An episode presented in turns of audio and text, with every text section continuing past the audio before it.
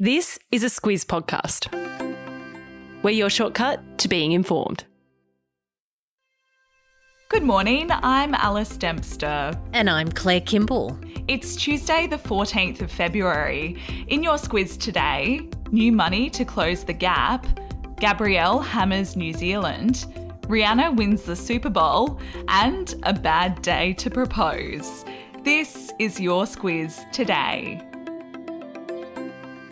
We've been talking about issues relating to Indigenous Australians a lot already this year, given the crime crisis in Alice Springs and the referendum on an Indigenous voice to Parliament that will be held later in the year.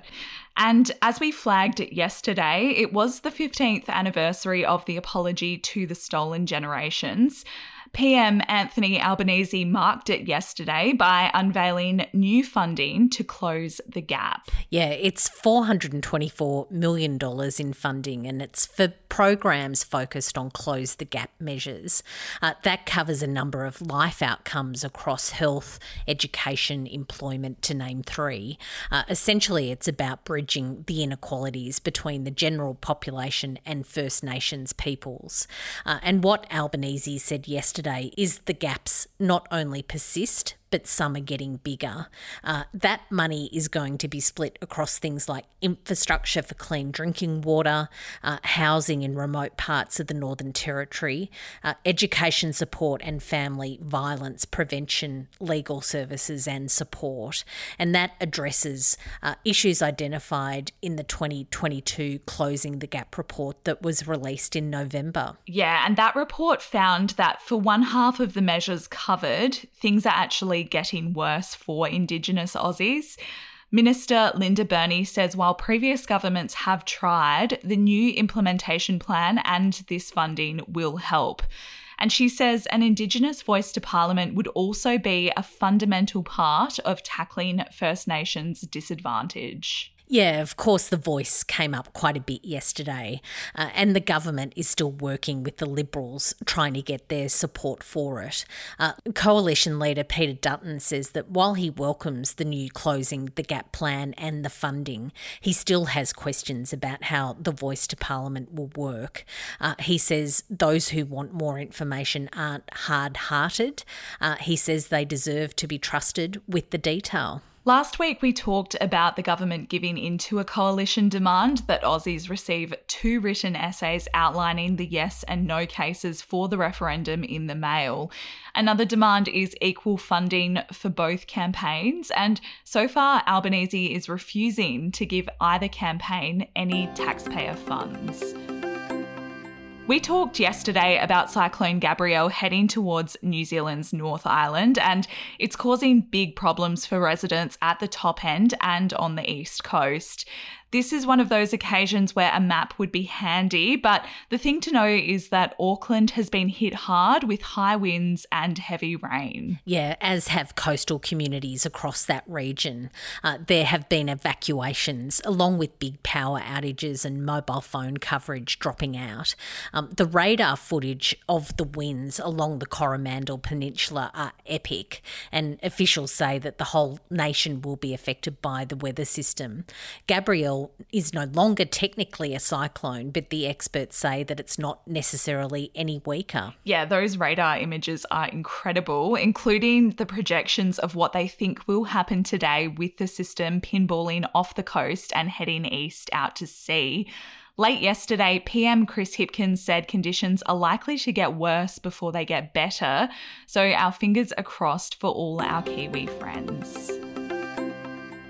Another day, another unidentified flying object, Claire.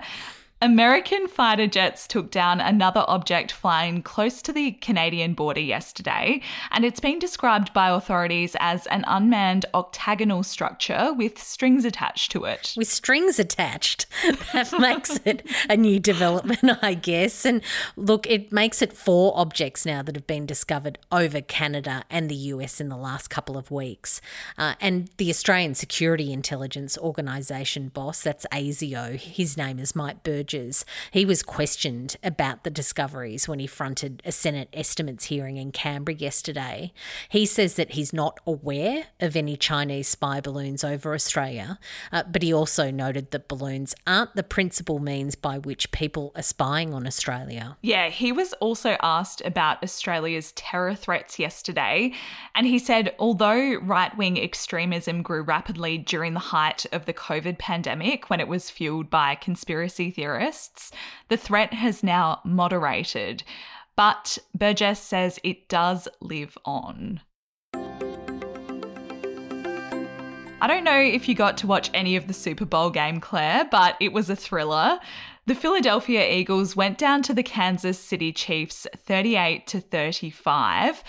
The Eagles, including Aussies Jordan Mailata and Arryn Siposs, went to the halftime break with a strong lead, but the Chiefs launched a successful comeback to win. Yeah, I did have it on in the background as I settled into some work yesterday and really seemed to look up at the right moments when it was getting exciting. Uh, but I downed my tools to watch Rihanna, who lit up the stage with her first live performance in five years uh, as the halftime entertainment. And look, like any respectable woman, she multitasked to the max.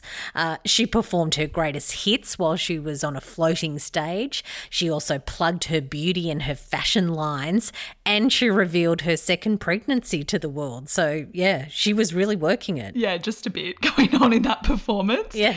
And also bringing it with the advertisers. A commercial during the game costs about six to seven million US dollars for a 30 second slot. So, understand understandably, they're not afraid to call on some big name celebrities. I'll put a link in the episode notes to some of the best ads. It's a great way to lose an hour clicking through them all. Oh, it sure is. Claire, happy Valentine's Day. Oh, look, and to you, Alice. I didn't get you anything, I'm sorry. oh, no.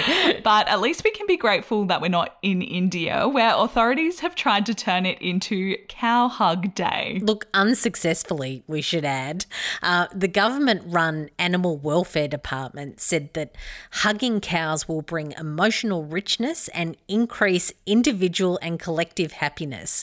Uh, people were utterly unimpressed though, and they made a lot of fun of it on the internet. Yeah, excellent use of udder there. Yes, thank you. Here at home, fancy restaurateurs say it's a terrible day to propose because they can't make it special like they can on other days where they might get a proposal a month.